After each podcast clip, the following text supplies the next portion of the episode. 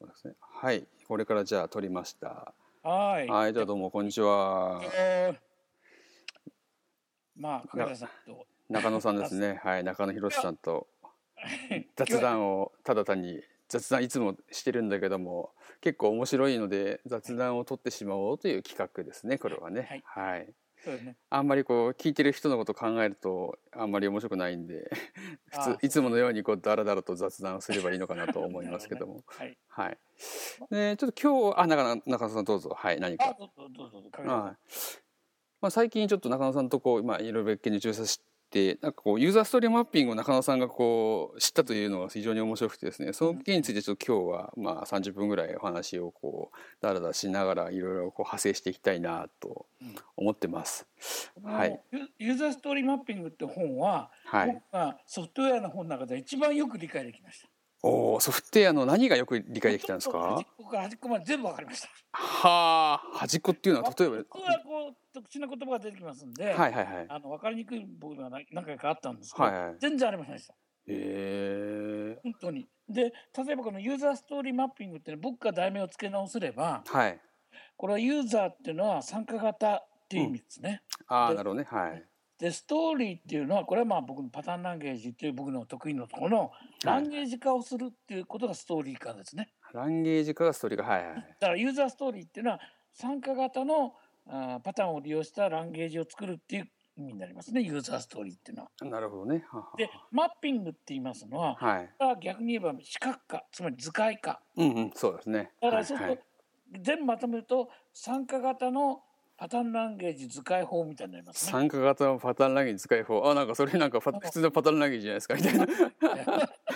そういうふうに全然思います。なるほど、まあ、それと非常にこう今の中野さんの話ってまあその通りで実はそのユーザーストーリーっていうのはユーザーストーリーマッピング以前にあったんですけども、うん、これ言い出したのは実はケントビックっていう エックスピーあの人なんですよ。あの人はもう本当にオレゴン大学の生協で、うんうんうん、時を超えた建設の道に出会ってしまって、うんうん、いろいろこうパターンランゲージをソフトウェアに取り込んだ人なんですけど、うんうん、まさにだからパターンランゲージで言葉を使わないでユーザーストーリーっていうので、まあ、パターンランゲージを通して使ってるというふうな認識で、うんはい、ケントベックのエクストリームって伸びてないのその考え方そのものは。あなんかそのあたりはエクストリームプログラミングという名前が広まっているというよりかもうあそこでやっているようなことがもういろんなところに取り込まれているイメージなんですね。あ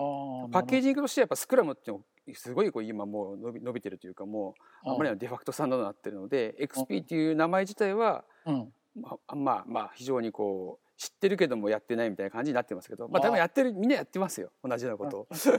あのケントベックって言ったらもうちょっと哲学的な人なのかもしれない、ね、あまあそうですねはいかなりそうですね、はいはい、あの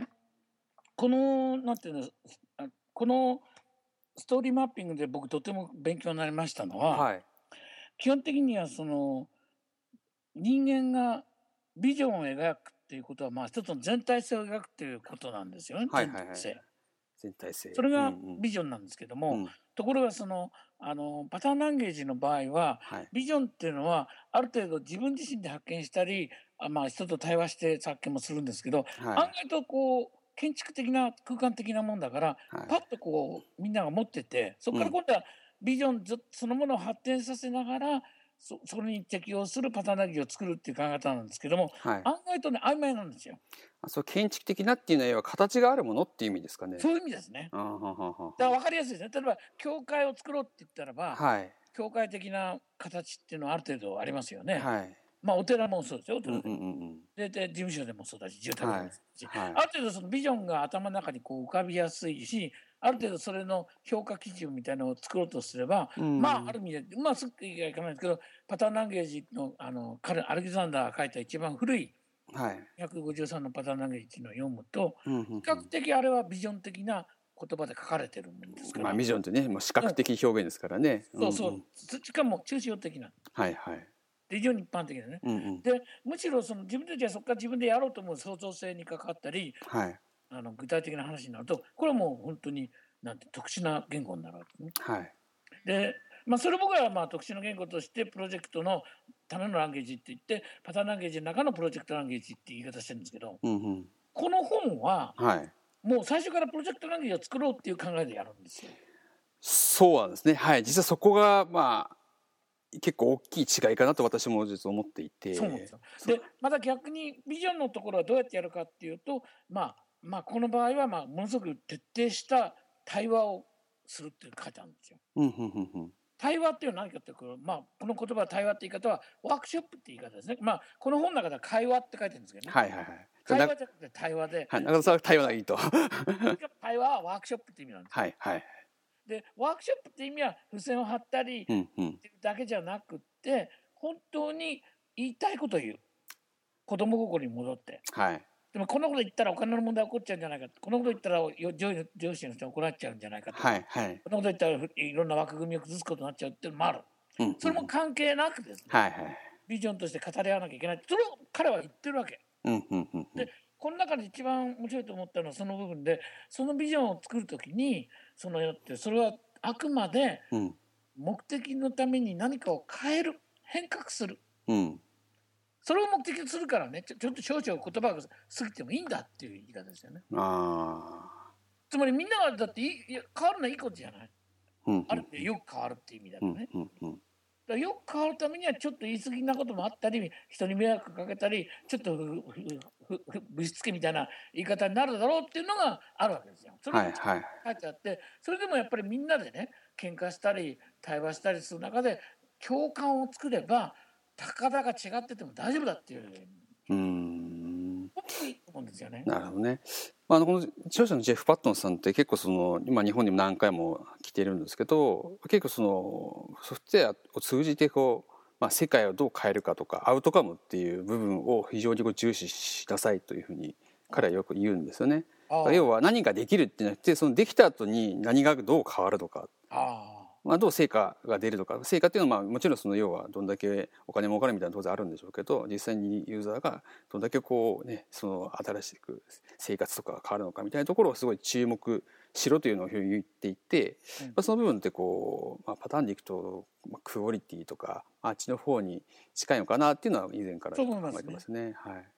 でその時にビジョンの作り方を彼としてはってことの時間系列で並べ出していって、はい、 そ, ね、はい、その時間系列ごとにどんなことが起こる必要か、つまり、うんうんうん、機能とか、はい、人間とかが何をしなきゃいけないのを書き出していく、はい、でそれを書き出したことによってみんなが見て、はい、ああなんだこの仕事はこっちでやってることだよとかね、はいはい、だからこれはここに入れちゃまずいよって言ったり、それから順番で書いてるから、うんうんうん、順番そのものをみんな考えるわけですよ。そうですね。うん、でそれがね、僕とてもあのパターンランゲージの中でも非常に重要な問題がありまして、うんうん、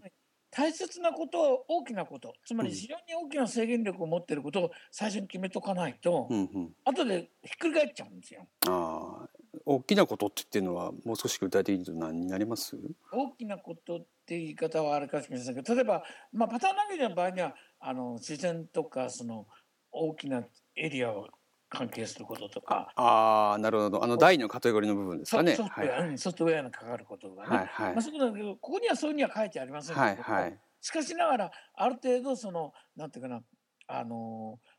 討論して順番を入れ替えてみたりすることをやるんですよね。はいはい、そのタイムテーブルを並べる、並べてビジョンが進むということ、はいはい、でそれはそれでもういいと、そこで間違ってても構わないっていう考えですね、はい、でタスクを書き出していって、そこの一番タスクが多かったり機能が多いところを中心に話に持っていってもこれも構わないっていうわけですよ、うんうんうん、でそこをものすごく集中的にやることによってむしろ新しい順番がまた生まれる場合もあるってわけ、うんうんうん、そうするともうビジョンそのものもちょっと変更させてね、しかも下の順番も変えてそういう表を作っていくんですよ、どんどん、はい、だからあのちょっとまあ時間をか か, かけられる時とかけられる時がある、まあ、彼はそのちゃんとこうなんてにしゅうかん単位っていうふうに決めてますけどね、はいはい、それはあの、まあ、いわゆるこうアジャイルでいうところのイテレーションとかスプリントってい う, こう時間の区切りですね、全くそうです、はいはいはい、それはいいと思いますね、はいはい、だからそういう意味でそのスプリントの時間で決めて順番を変えながら、はい、ある程度ビジョンそのものにも影響を与えることにしてこう作り上げていって、しかも途中で出来上がった時でもまだ恐れない、うん、そのパターンランゲージの場合もね、あの意外とそのあのアレキサンダーが書いてにひゃくごじゅうのパターンってのはすごいよくできてるんで、はい、ああ案外とうまくいくんですけど、ははまだこうソフトウェアのグループはそういう風ななんていうのかな、抽象的な概念までまだ行ききってない。まあね、それが生きれるかどうかもそもそも分かんないですけど、うん、だから逆に言えばね、うん、そういうふうにこのユーザーストーリーマッピングみたいに、うんうん、要するにプロセスをちゃんと作っていけば、うんうん、自然とストーリーそのものがこう自己修正していくんですよね。うーん、自己修正っていうのは最初ちょっとずれててもだんだんこう適応していくみたいな感じですかね。 そ, そこですよそこ、はあ、でちょっとそういう意味と、まあ、僕はあのユーザーストーリーマッピングにせんはちねんにこう初めて知って、まあ、日本で発表してしたんですけど、その時にそのちょうどそのにせんきゅうねんに中野さんのパターンのね、えーうん、ワークショップ参加して、ですごい似てるなと思ったのとちょっとやっぱ違うなっていうのを感じたのがあって、うんうん、一番その感じたのはさっきおっしゃってた、要はユーザーストーリーはいきなりプロジェクトランゲージ作ってるって話があったじゃないですか。やはり要は パ, パターンランゲージの場合ってパターンがあってプロジェクトランゲージがあって言ってこうに段階構成になっていて、でその前段階構成はどっちかというと、要は個々のその人の頭の中にあるこう心的イメージの共有とそれの言語化ビジョン化だと思っているんですね。で, でプロジェクトランゲージはもう少しこう具体的なものですね。でもちろん具体的な要はものに見たら具体的なものが出てくるんだけども、とはいえその本当にこう向かいたい理想みたいな、なんか理想像みたいなパターンランゲージとしてこうまずあって、それとこう比較しながらこう実際の現場に適応していくっていうことはできるんですけど、ユーザーストーリーはパターンランゲージに当たるものはないので、うん、結局なんか現実にすごい引っ張られる、うん、そうそう何をしたかったんだっけみたいなのがすごいこう離れていくようなイメージをすごい持ったんですね、うんうん、で実際まあストーリーってそういうもんなんですけど、そのあたりについてこう中野さん的にどう考えになるかっていうのをちょっと聞きたいな。だからその中でポイントになるのはですね、うんうんうん、やっぱり集団共有ですよね、はいはい、つまりあのある程度たくさんの人たちが意識として持って、しかもそれが単純なポピュリズムにならないためには、うん、たくさんの人たちが集まってるけども、その人たち一人一人があ、じゃあ俺はこれやらなきゃいけないんだ、じゃあ俺はこれやろう、じゃあ君はこれやってくれっていうね、うんうん、一人一人が動機づけがきつつできればいいんですよ、まあそうですね、だからそういうふうに集団で対話するっていう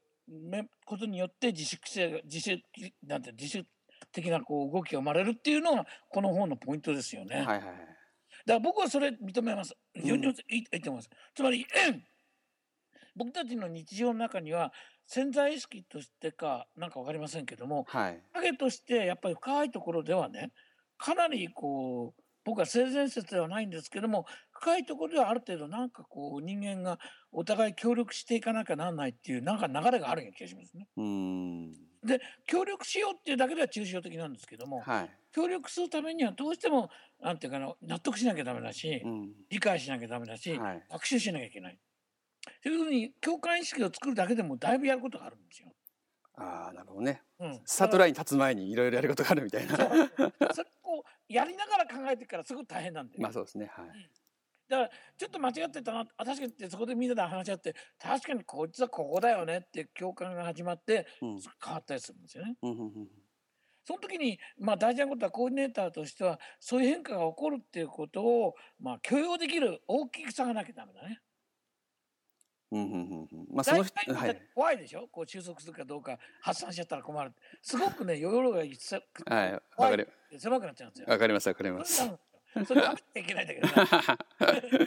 言っちゃ申し訳ないんだけど、そこがすっごく難しいな。だから慣れればね、だんだんわかるんですよ。こうああなるほど、そうしたもんじゃないな。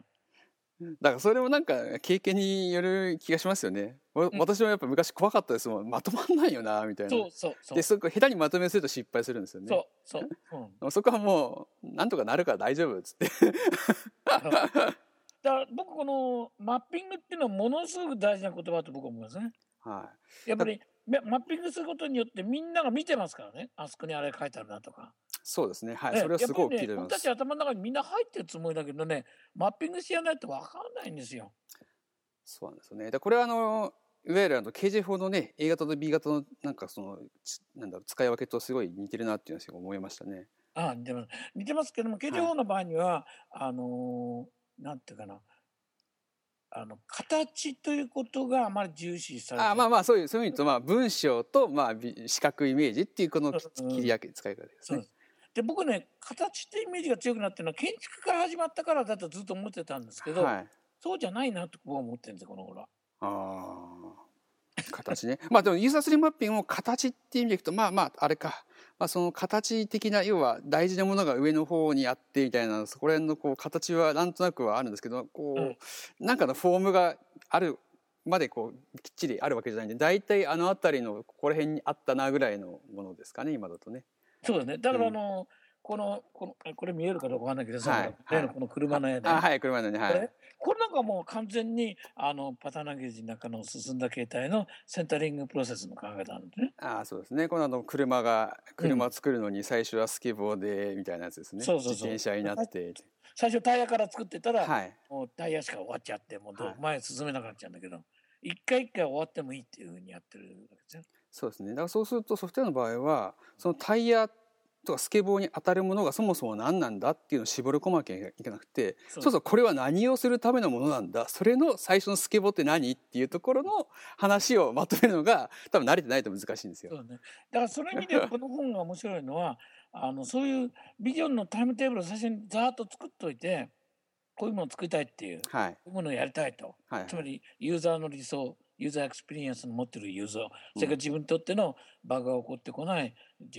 理想的な状況っていうのをある程度想定するわけですよね。うんでその時には想定した順番があるってことも理解しなきゃいけないし、それはマッピングで理解するんだけど、それ自体もどうも違ってる可能性もある、うん、というふうに思いつつやるんですよ。うんうん、これ大事なんですよ。つまりどんどんどんどん細かいことに入っていくと、非常に大きな調整、大きなものに対するあなんていうか変更を加えないとダメな場合が出てくるんですよね。はははそれが早めにやればやるほど良くなるんですよ。うんうん、で遅れる手遅れでなくなるほどダメになっちゃうんですよ。うん、だからそのマッピングがちゃんとこの上を作っ上のビジョンの変化を作って、はい、タスクをやって、それからある程度任務をつく人間のやることを決める。そのうちにだんだんそのうち何回か上に戻って変えてやるんですよね。はい、この本、この本で見ると、うんうんうん、すごく大事なんです。そこはすごくいいと思いますね。うん、そういうふうにやれば確かに早めに修正ができると。うんうん、だから面白いなと思ったのはあのこれは僕逆にパターンランゲージとして書き直したら、逆にねパターンの方の考え方のランゲージを作るののプロセスとしては分かりやすくなるんじゃないかと思ったね。ああ、じゃあそれ作りますか。逆にだってほらパターンランゲージの本読んでもさ分かんないもん。そこまでねプロセスちゃんと書いてないですよね。書いてないよ、はい、中野、中野さんのねあの研修受けると大体プロセス分かるんですけど、うん、アルガンの本だけじゃ分からないですね。そうそうそう、だから長くやっててさそのねえそれで困るよね。ま, またアルガンではそこのところにさそのテクノロジーっていうかそのテクニックにね重要なポイントがあるっていうことをあまり実施してないところがあるんですよ。あ、まあ違う、見てるところが違いますよね、あの方は。うん、まあでもオレゴン大学の実験とかその、はい、もう一つの、えっと、なんだっけなあのバトルもそうですけど、はい、両方ともねこれはある意味テクニックの話なんですよ。あ、だから彼は実際の仕事に取り組めばテクニックに対して重要な重点を置くんですよ。はい、もちろんね。ええ、うん、メキシコの住宅もそうですね。はい、メキシコの、メキシコの住宅、オレゴン大学、あのバトル、このみっつは完全にプロセスのテクノロジーを、はい、テクを作ってるんですよね。はいはいはい、であと彼の場合は出版しないマニスクリプトっていう思考がいっぱいありまして、はい、思考って手で書いた、はい、原稿状態、印刷してない、はいはい、それを読みますとねすごくねもっと分かるんですよ。本当にああいうのもだから出したらいいかもしれないけど、まあ出せないかもね、わかんない。なんかあれですね、あのダヴィンチのダヴィンチの思考みたいな感じでその事項のすごいなんか出てくるような気がしますね。かっこいい。マルクスって昔あの資本論なんかあって、はいはい、あれがあなた死んじゃったから、まま、資本論ってまとまってないんだよね。あ、そうなんですか。でエンゲルスって友達がいて、お金持ちの友達がいて、はい、これがまとめたんですよ。あ、そういうことなんですね。なんですよ。完全にまとめない一巻一巻はね。アンマークスやったんですけどにかんさんかんってあるんですよ。いやだからですよね、こう生きてる間にまとまらないぐらいにこう壮大だったっていう話なのかなって気もしますね。全くアレクサンダーそう思いますね、僕はね。ねえ、そうそうそう。まあでもそれはいいんですけど、あのただ僕は今回その非常に嬉しかったのはだんだんその アイティー のグループはまだ少数派ですけどね、アジャイルってグループ分かりませんけども、はい、だんだんだんそのテクニックとしてだんだんこう分かりやすくなってきて、僕なんか読んでも全然問題なく読めるようになったっていうのはちょっと意外ですよね。でしかもその中でそのストーリーの全体性っていう問題にかなり取り組んでるもんね。そうですね。これはあのストーリーマッピングの一番大きい功績かなと僕は思ってます。ああ、なるほど、うん、今それまでは重要なものから上から並びなさいっていうだけだったんですよ。バックログって言うんですけど、でそれでそれいいんだけども大体全な何なんだっけってよく分からなくなってくるんですよね。ああ、もともとそういうのを問題解決しようとして出したのがストーリーマッピングなんで。そうだね。うん、でも全体性って意味が重要だとかいうことを思ってるのはアジャイルのグループとか アイティー のグループでどの程度理解してるのかね。あら、全体性って言葉を使うか使わないかはあると思いますけどね。難しいよね、うん、僕はね、僕の考え方ではね、あの全体性っていうのはやっぱり永遠に追求していかなきゃいけない対象なんですよ。はははは。やっぱり全体性に到達するのはなかなか難しいでしょ。常に全体性っていうのはある程度仮説の全体性であって、そこにできるだけ近づいた場合にうまくいくかどうかだけの話ですよ。そこでいう全体性っていうのは何かっていうところが多分人によってこう分かれる気がするんですけどね。そうですね。まあそうですけども、数学的なほら極限って考えがあるんじゃない、はい、あれは結構まあまあ考え方としてはある極限値に近づいていくっていう定義としては成り立ってるでしょ、はい、だけど極限に近づいていくとか分かんないんだよね、あの限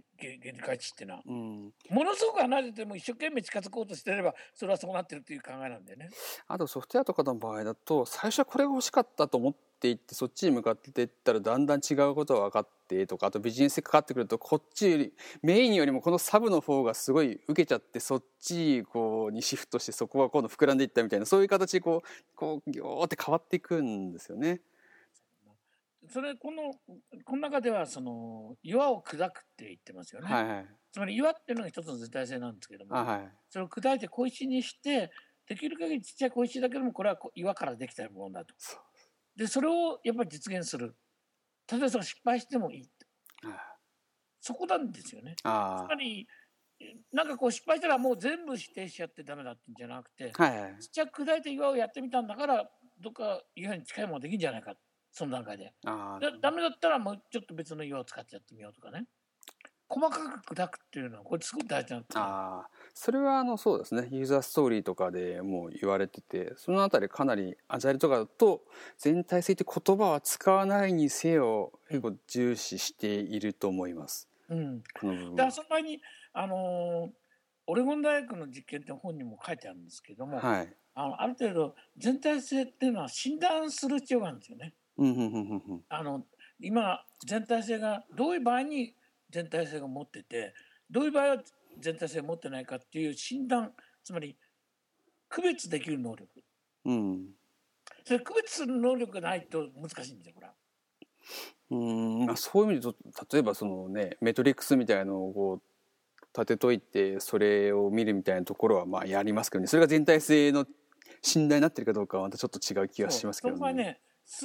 メトリックスに頼っちゃうと、うん、自分の感情がちょっとこう薄まっちゃうんだよね。だから結局自分の感情としてのこれはやりたい、これは絶対いけるっていう直感もあるんですよ。あ、だからそのメトリックスの中にそういう直感的な感情的な動作も入れられたらそのメトリックスが役に立ちますよね。なるほどね、うん、だってすごく強いんですよやっぱり。あ、これいいって思う瞬間ってのあるんですよ。ああ、それは多分あのー実際その企画した人とかがいて、俺はこういうのやりたいんだとかこういうことしたいんだっていうので、こうなんかそれがこうそこになんかなんか外れてないかみたいなのはこうそこら辺でセンスできるような気はしますけどね、うん、そうでしょ。だからほらやろうと思うことは大きいに決まってるわけよ絶対理想はね、うんうん、だけど最低限まずこれをまずやんなかったらあかんな、これはあればまずちょっと今我慢できるみたいなのあるんだよ。そっか。あとはあれですね、やっぱりこうソフトウェアの場合はその使う人とか、まあ、その使っそのソフトウェアってこう例えば提供したりするところの会社がどうこう、ね、そ, こそれによってビジネス利益がいるかみたいなところがすごい大事なので、うん、そのあたりをとこ う, うまくこう絡めるといいのかなという気がしますけどね。そうね、だからそのユーザー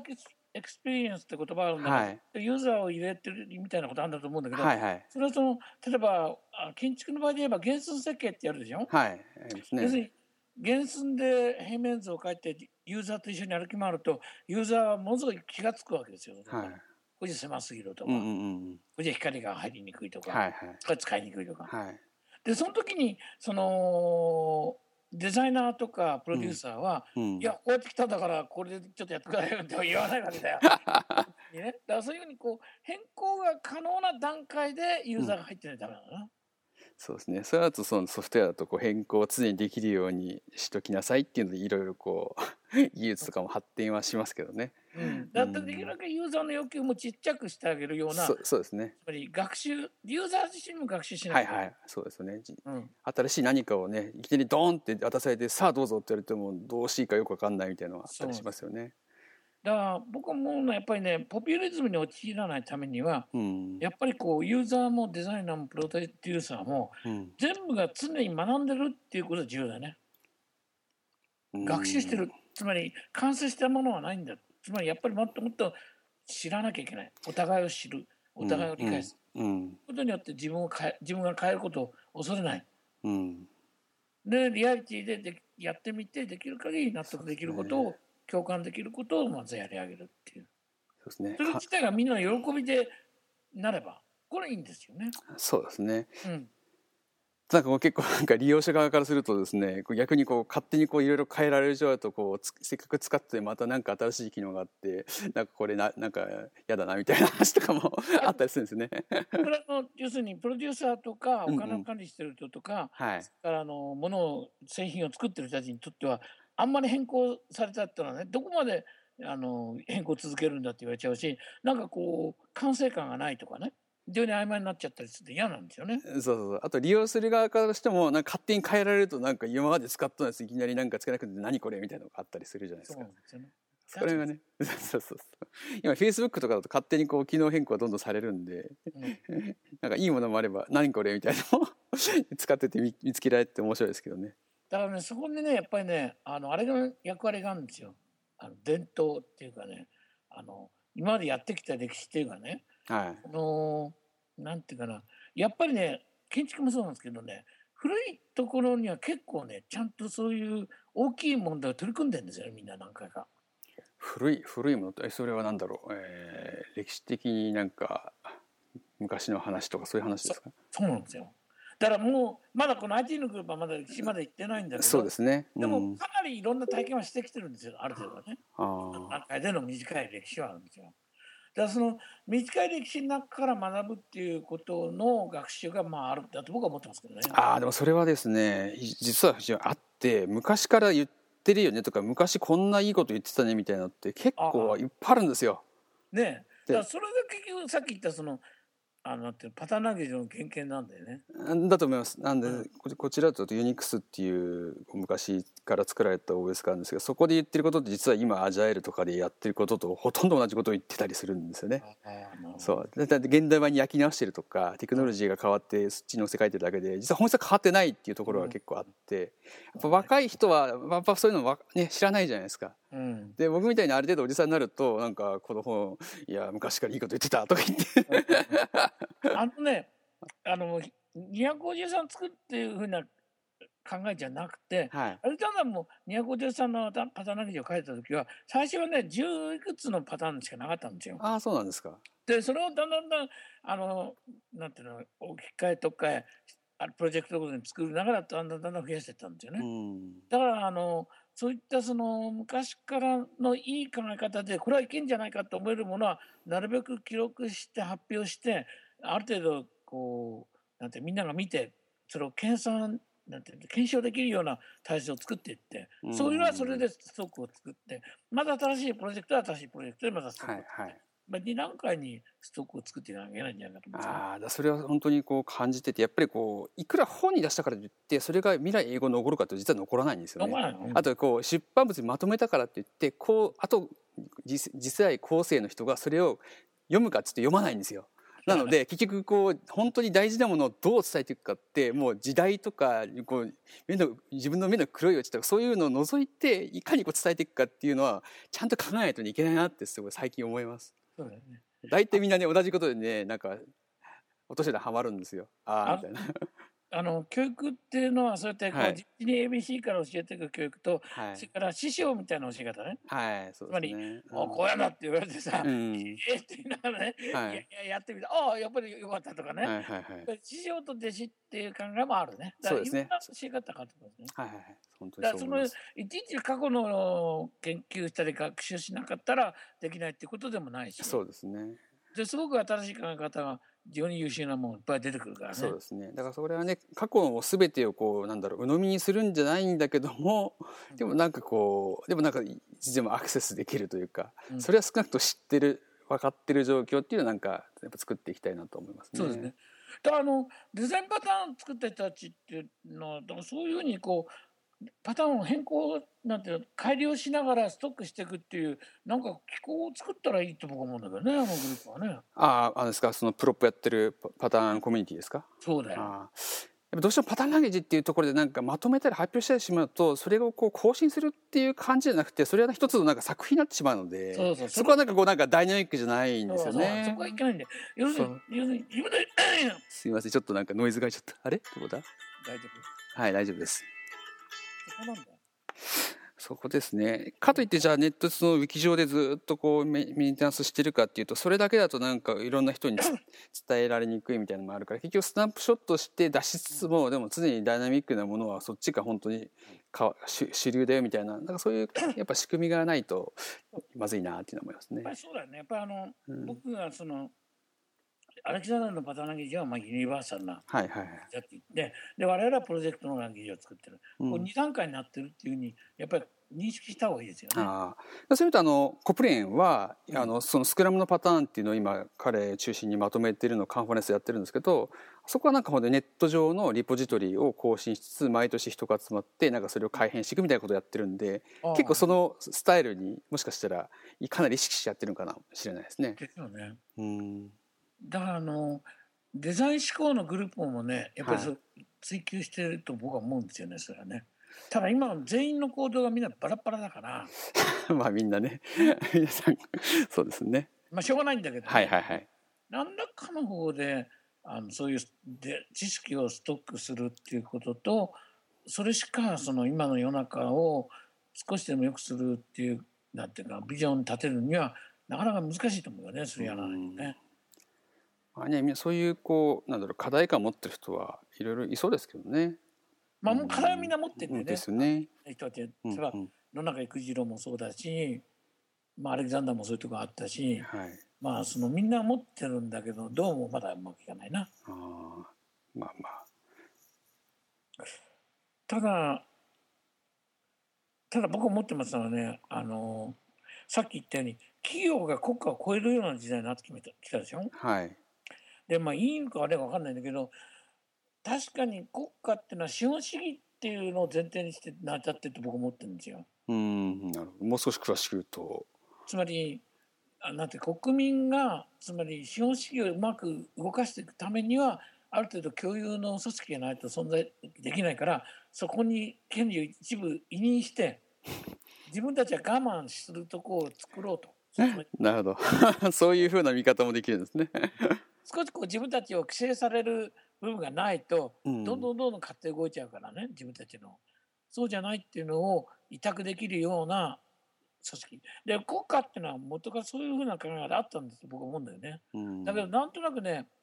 立憲君主国だったりああいう共和国だったりってみんな違うんですよね、その作られ方も。あ、まあね、だから国っていうのって非常に曖昧なんですよね。あ、はいはいはいはい、わかります。でも曖昧でも税金が取られてるわけだからそこだけは抑えてるみたいなそこだけはちょっとどこも一緒みたいなお金は取られてんだけど曖昧だって、これ良くないと僕は。あ、なんかね、そこ国家のとそもそも何ぞや的な話ってなかなかしないですね。そうだからこの僕たちのグループはこのお金は税金のためだとしたら我々のために使ってほしい、我々がこういうことしたいっていうことはこれは国がやるべきことなんだから、うん、そのために使ってほしいって言えるべきなんですよね、うん、ところが今代議制っていったような国会議員を選んでやるでしょ、はいはいはい、あれはもう遠すぎるんですよ。そのその遠いですね。もうあれですよ、もうあの直接お客さんとできないでこうなんか二重系三重系のなんかその遠さと結構近いものを感じますね全くなんで、だからそのためにはやっぱりあのアメリカ的なものの考え方ですけども、ある地区っていう形で独立した地区が集まって国を作ってるみたいな、うん、要するに、まあ、合衆国って言いますけど、あれはもっとちっちゃいちっちゃい単位なんですよね、州よりも。あ、そうなんですか。ものすごいあのアメリカっていうのはその地区の自治っていうのがあるんですよね。うん、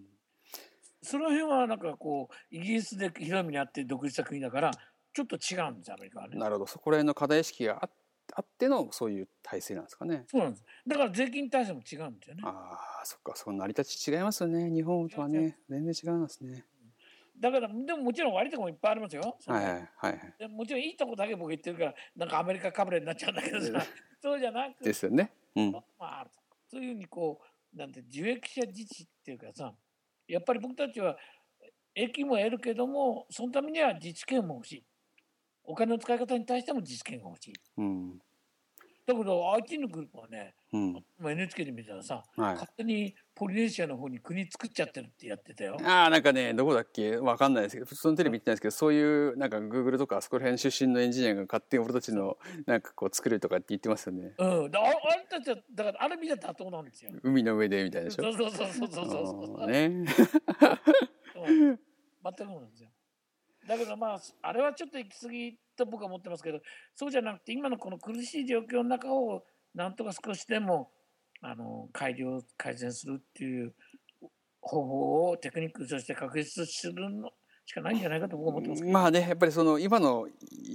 立ち位置をどうしようかっていう発想と、もうここダメだから次行こう次っていう風になるとは全然なんかこうね、そもそも立ち位置は違いますからね。ああ、そうだよね、うん、だからその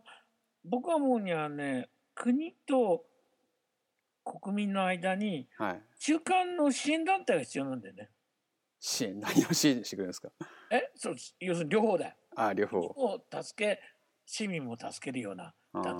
あ、なるほどね。ある意味ではあの弁護士みたいなもんですよ。ああ。要するに弁護士っていうのは犯罪が起こったり事件が起こったりして、なんかが起こったら揉め事で生まれるんじゃない。なるほど。でもね、揉め事が起こんないような弁護士グループがいるんですよ。え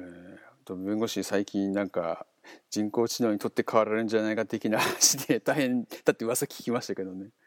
うん、だけどアメリカの場合は弁護士って言い方じゃなくてアドボケットって言い方でさ、アドボケット、ははアドボケットって、まあ、はい、市民を擁護するっていう意味なんだけどね、まあ、それだけ市民擁護だけじゃなく役所とも連絡取るロビーイングなんかをもっとうまくできるグループっていうのもあるんだけど、悪い意味でも使われてるんだけどね。でもそのアドボケットのグループっていうのはあのなんていうの、みんなの要求を聞いて国に伝える、うん、で国の要求を聞いてみんなに伝えるっていう役割してるんだよね。なんかそれあれですね、この前あの中野さんがおっしゃってた、えーと、ホラクラシーの組織のなんかね、うん、なんかなんかこうセルとセルのなんか橋渡しする人的な感じになんかなんかなんとなく似てますね。似てます。それ会社の中でね。会社の中で、うん、会社の中でやるとそういうこう橋渡し役が重要になるよね。ああ。今は国と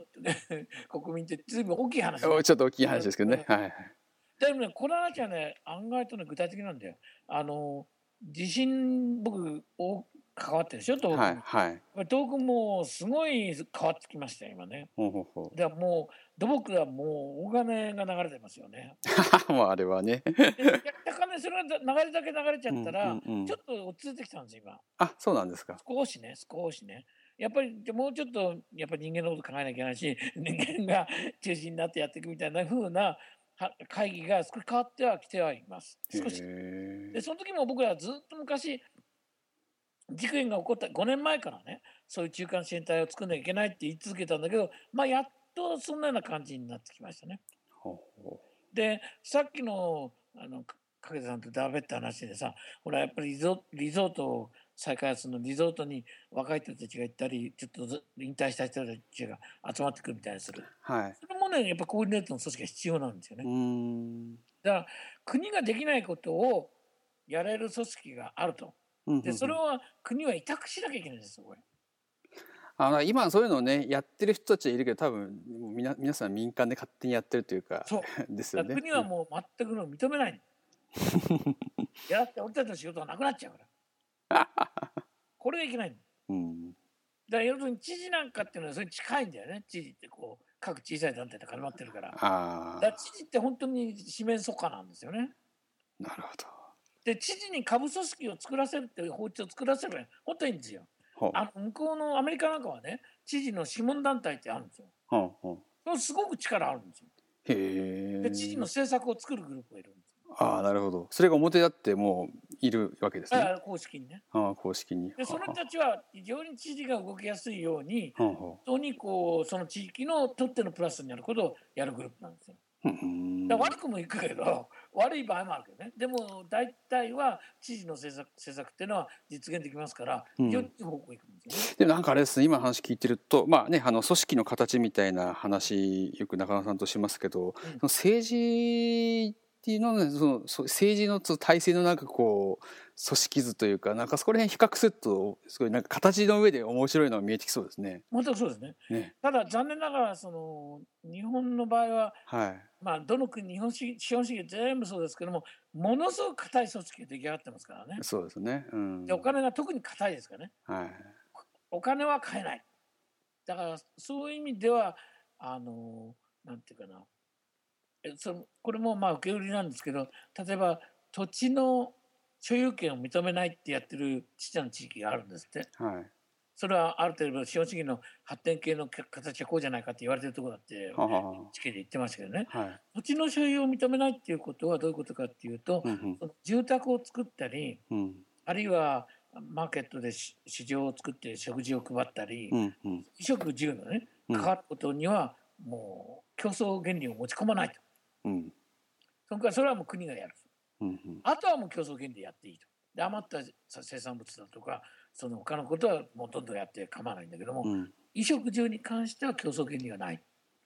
うん、とりあえず衣食住すべてですか。え衣食住、衣食住に関してね、つまり住むとこがあって、うん、あの着物もあって、はい、まあ、仕事もその中に生まれなきゃいけないんだけど、まあ、仕事はまあ自由なんですけどね、はいはいはい、だけどもそれがうまくいってるかどうか、まあ、ただその エヌエイチケー のや特集でやってたデータからどうか僕は分かりませんけど、うん、ただそういうのもあって、要するになんていうかな、あんまりこう大きな変化は難しいんで、そういうふうになんかその福祉を中心にした、福祉って彼は言ってましたよ、福祉中心の国だって言ってましたね。あ、